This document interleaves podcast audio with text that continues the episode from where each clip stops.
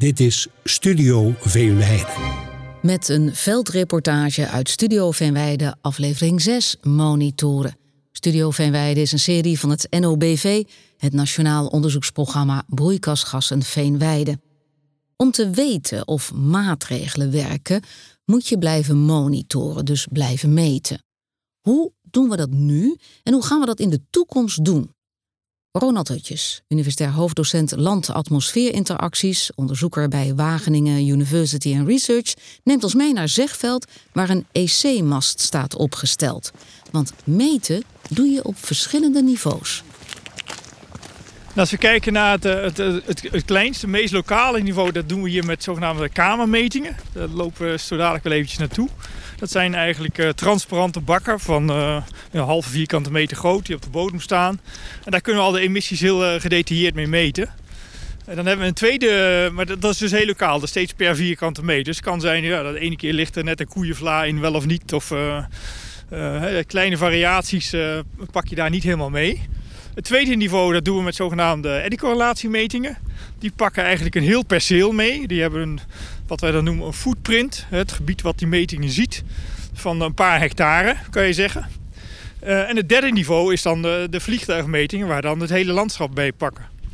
Uh, het idee is dat je eigenlijk van elke stap moet je steeds een soort opschaling maken naar de volgende. Dus van die kamers moet je naar een heel perceel. Uh, ja, wat je dus uiteindelijk gaat doen, is die halve vierkante meter vermenigvuldigen met nou ja, zeg maar het areaal van het perceel. En dan hoop je dat het sommetje klopt. Daar is dan dus die, die EC-metingen op dat kleine torentje voor. Dan kunnen we checken of dat klopt.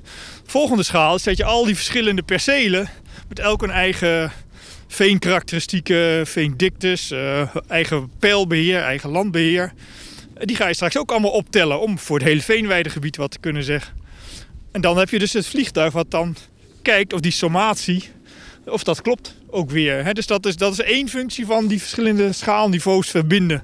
Dat je steeds een check hebt van doe ik mijn optel, doe ik mijn huiswerk, doe ik dat goed. En wordt er op elk niveau uh, elk broeikasgas gemeten?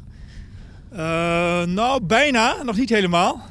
Uh, eigenlijk kun je zeggen, het wordt moeilijker en duurder en ingewikkelde apparatuur als je gaat van CO2 naar methaan en naar lachgas. Lachgas is het, uh, de laagste concentratie in de lucht en daarom is het moeilijkst. En heb je de duurste spullen nodig. Um, dus lachgas, methaan en CO2 kunnen we eigenlijk alleen maar goed in die kamers meten, in de kleinste schaal. Uh, je ziet daar een aanhangwagen van TNO staan. Sinds kort kan TNO ook lachgas op dat perceelschaal meten. Maar die apparatuur is gewoon absoluut te groot en te veel energie vraagt en meerdere dat soort dingen. Om dus in een vliegtuig te zitten. Lachgas lukt ons nog niet op, uh, op het schaal van het hele landschap. Wel CO2 en methaan zijn we er ook mee bezig. Hoe belangrijk is het dat we dat lachgas ook goed mee pakken? En laten we ondertussen maar even naar uh, ja. de auto van TNO en uh, naar de mast lopen. Ja. Nou ja, lachgas is, uh, zoals je misschien weet, een van de sterkere broeikasgassen. De, de, emissies in kilogram zijn niet super groot, maar het is wel 300 keer zo sterk als, lachgas, als broeikasgas als uh, CO2. Uh, dus het is wel heel belangrijk dat mee te nemen. En juist het, landgebruik, hè, de, de weidegang, de mestmanagement en dergelijke, die, die zijn erg bepalend voor de lachgasuitstoot. Dus de hele MOV is er eigenlijk op gericht om te zoeken naar maatregelen die de emissies van, de, van het veengebieden uh, tegengaan.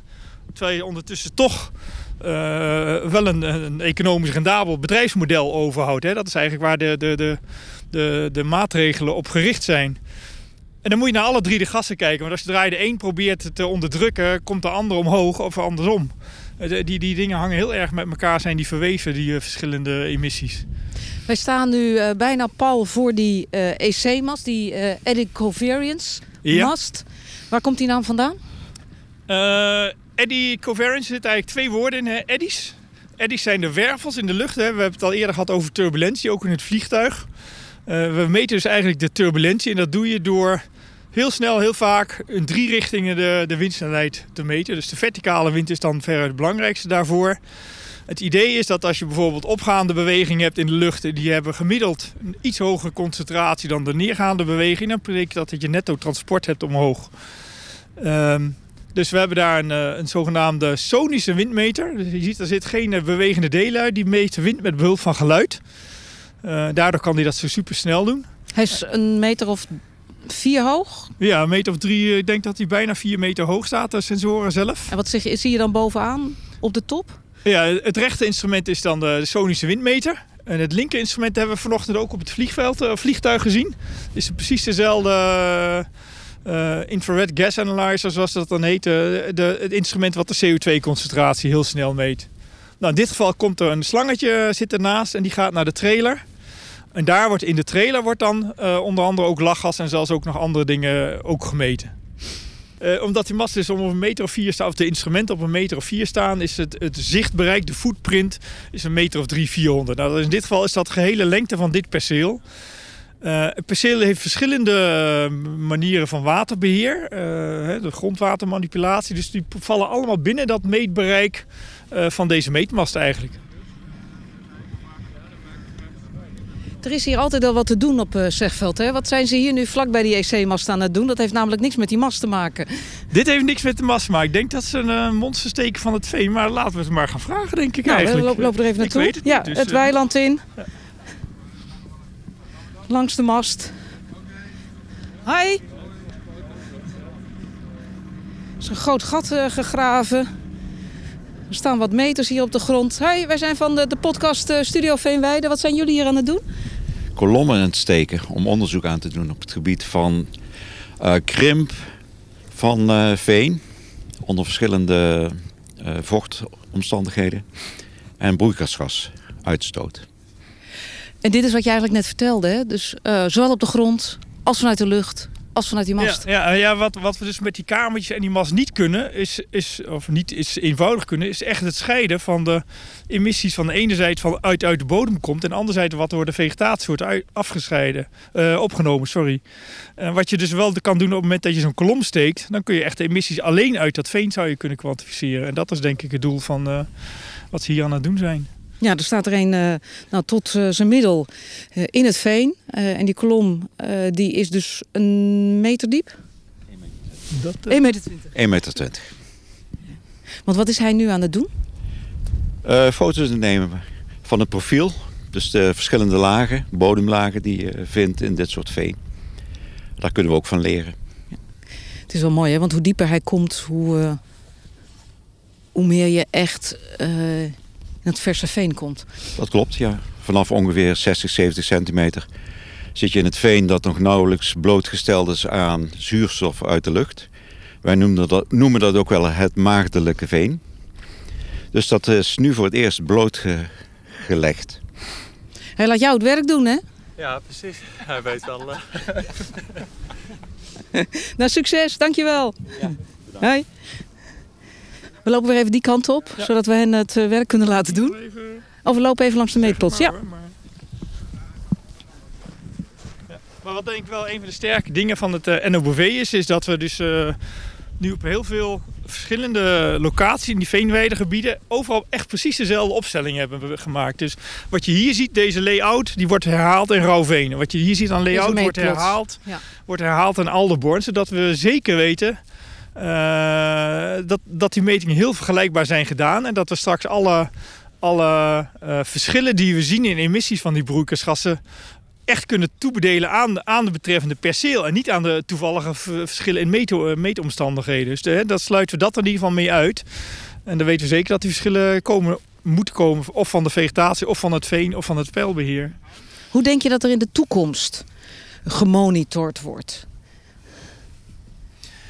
Nou, kijk, naast, naast dit soort hele dure, intensieve metingen uh, zie je steeds meer uh, opkomen dat we ook gebruik gaan maken van simpele uh, sensoren. Je ziet het zelfs al luchtverruiming, verontreiniging met je telefoon meten, bij wijze van spreken. nou, dat kan, kunnen we ook iets vergelijkbaars met, met, met broeikasgassen doen.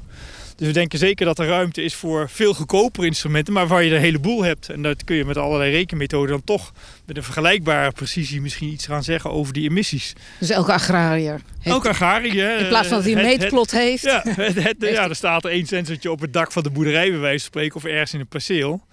Uh, dat is wat je tegenwoordig je citizen science noemt. Hè? De burgerwetenschappen, die betrekken we erbij. Die doen zelf de metingen. En uh, als we die maar op één plek verzamelen en uh, een goed datapark daarachter hebben, dan kunnen we daar wat mee. Maar dan heb je bottom-up, heb je dan voor elkaar, maar top-down? Ja, top-down. vanaf, de, vanaf de, als je van het vliegtuig naar een nog een grotere schaal redeneert, dan kom je bij satellieten uit. Vanuit de ruimte kijken naar naar broeikasgassen. Dat doen we ook steeds beter. Sinds een paar jaar is er een, CO2, een satelliet die CO2 goed kan meten. Uh, methaan en lachgassen staan ongetwijfeld staan die ook aan te komen op kortere of op langere termijn. Dus ik denk dat op een termijn van een jaar of 20, 30 dat we met, met satellieten misschien wel voldoende precisie halen. Uh, als we op elke plek uh, het hele jaar door meting hebben van die broeikasgasconcentratie, dat we dat toch kunnen terugrekenen naar emissies ook. Van wie zijn nou al die data die we gaan verzamelen? Stel nou in de toekomst dat inderdaad uh, elke boer op een simpele manier die uitstoot kan meten. Van wie is die data dan? Nou, ik vind het zelf echt een zeer goede ontwikkeling in de wetenschap. Echt steeds meer data wordt echt open access gemaakt. Iedereen kan erbij. Ook in NOBV zijn we bezig. We zetten alle metingen komen in één centrale database die eerst voor onszelf heel makkelijk is. Hè, als de groep betrokkenen wetenschappers om daar allemaal bij te kunnen. We allemaal dezelfde gegevens eh, bij kunnen in theorie. Maar uiteindelijk moet die ook open gaan naar de burgers. Dat ook iemand anders die zegt van... hé, uh, ik geloof jouw berekening niet helemaal. Uh, dat hij het over kan doen. En laten we maar zien dat het wel of niet klopt. En dat, dat, is, ja, dat is niet uniek voor, alleen voor het broeikasgas uh, meten, maar breder in de wetenschap. Dat je zo steeds meer ziet dat ze dingen open worden gegooid. En voor iedereen toegankelijk zijn. Dus iedereen die zichzelf uh, slim genoeg acht om daar wat mee te doen, die kan dat. Ronald Hutjes over de toekomst van het monitoren. Hij is ook te horen in een reportage over het meten vanuit de lucht. Te beluisteren op de NOBV-website en de diverse podcastplatforms. En dat geldt ook voor alle andere reportages die horen bij de afleveringen van Studio Veenweide, waarin diverse studiogasten hun licht laten schijnen op de opgave in het Veenweidegebied van de reductie van broeikasgassen en het remmen van de bodemdaling. En wil je nog dieper de stof induiken, dan is Studio Veenweide de verdieping ook zeker aan te raden.